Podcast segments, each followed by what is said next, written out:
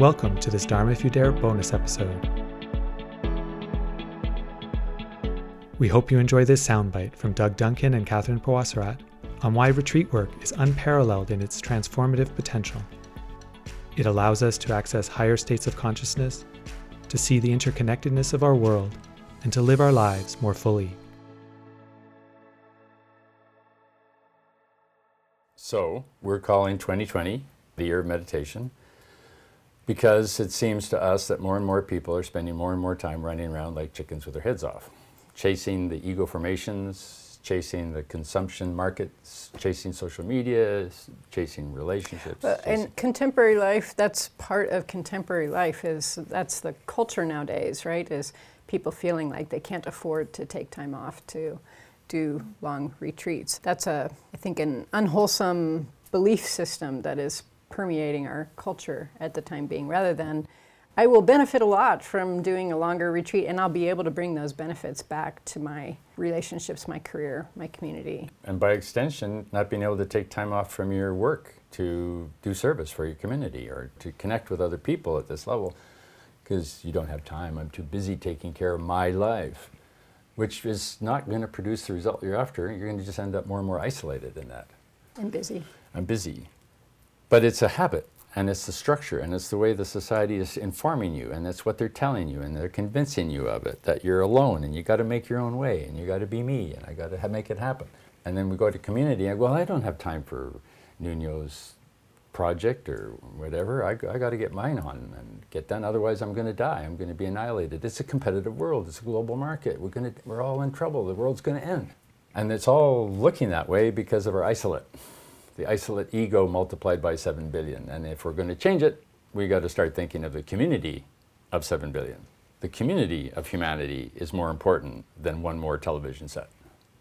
And you won't get there unless you meditate, because the meditation shows you the interconnection of life is what makes us humans really powerful, not our isolate. And the meditation is a really good way to do that. Karma yoga is the other good way to do it service and then community involvement wherever you can slot in. You have to remember that when the Tibetans, when you request to go into a three year retreat in Vajrayana Buddhism, they ask you why. Why are you doing that? Why do you want to do that? And most people would say, probably from our world, to escape, to get out of here, to get out. I of need this- a break. I need a break, to get out of this thing. That would not be grounds for you to be accepted into a three year retreat, right? The reason you get accepted into a three year retreat is not to escape from the world, but it's to be able to contact with the world more fully. That's got to be your motivation. Your motivation has to be I need to be more clear, I need to be more awake, I need to be more integrated in order to be of better service. And then you can do a three year retreat, not to escape. So meditation is not an escape. A lot of people think that, well, I'm escaping from my problems. No, you're not. You're getting a perspective on them that gives you a perspective that you didn't otherwise have so that you can return to the world. It, it's not escape and it's not more rehab. And it's not rehab. Those are side benefits. We do feel revitalized. We do experience healing. And it's about moving forward. It's about stepping in. It's about experiencing more deeply. Just wondering if you could say a bit more about rehab. It's not rehab. This wasn't clear what you meant by that. Oh, yes. Well, as a meditation center, people can arrive really bedraggled. And, and part of it's if you travel from a long ways away to get here and you've been on several airplanes, that will make one bedraggled. But there's a kind of I've been kind of abusing my organism and my consciousness and my practice all year, but I knew I was going to do this retreat, so I thought it was okay. Now I'm here to be fixed or healed, right? So the idea with retreat, we talked about stepping into the experience of this amazing thing called life more, experiencing it more fully, going into it more deeply. So when we do, say, say this is a two-week meditation retreat, and we come out in a better state. So the idea is not to like go back to our daily grind and just do what we were doing before until our state degrades, and then go back to retreat and sort of, you know, basically stay on the same level all the time, average out. But the idea is to experience higher states of consciousness, take that out in the world, apply it, share it, do another retreat, experience a higher level of consciousness, take it back to one's life, experience it, share it. Yeah, we assume that the problem of the ego It's separation and isolation. What keeps it in place is attachment, clinging to things that are connected with greed, hatred, and delusion.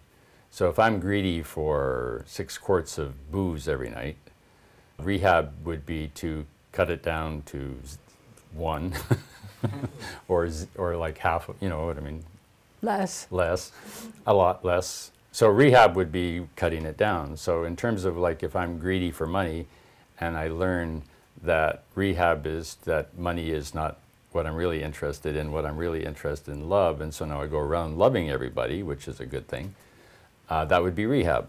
But the loving is still based on my idea of me being the lover. So that's not meditation. Meditation goes a step farther and goes behind the I that's loving and recognizing that love is what created the I in the first place. Love isn't something the I gets or goes and buys or discovers. It's something that was always there. So this is back into the meditation again.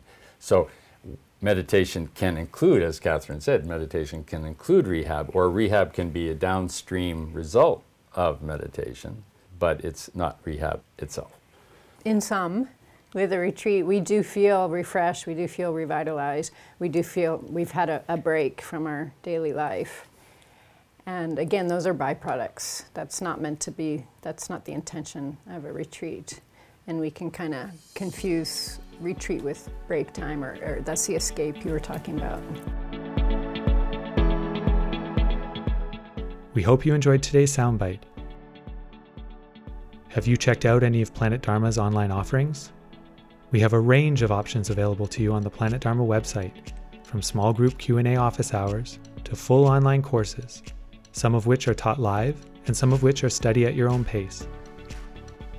Take a look at what's currently running or coming up soon by visiting planetdharma.com/events. See you next time, and may all our efforts benefit all beings.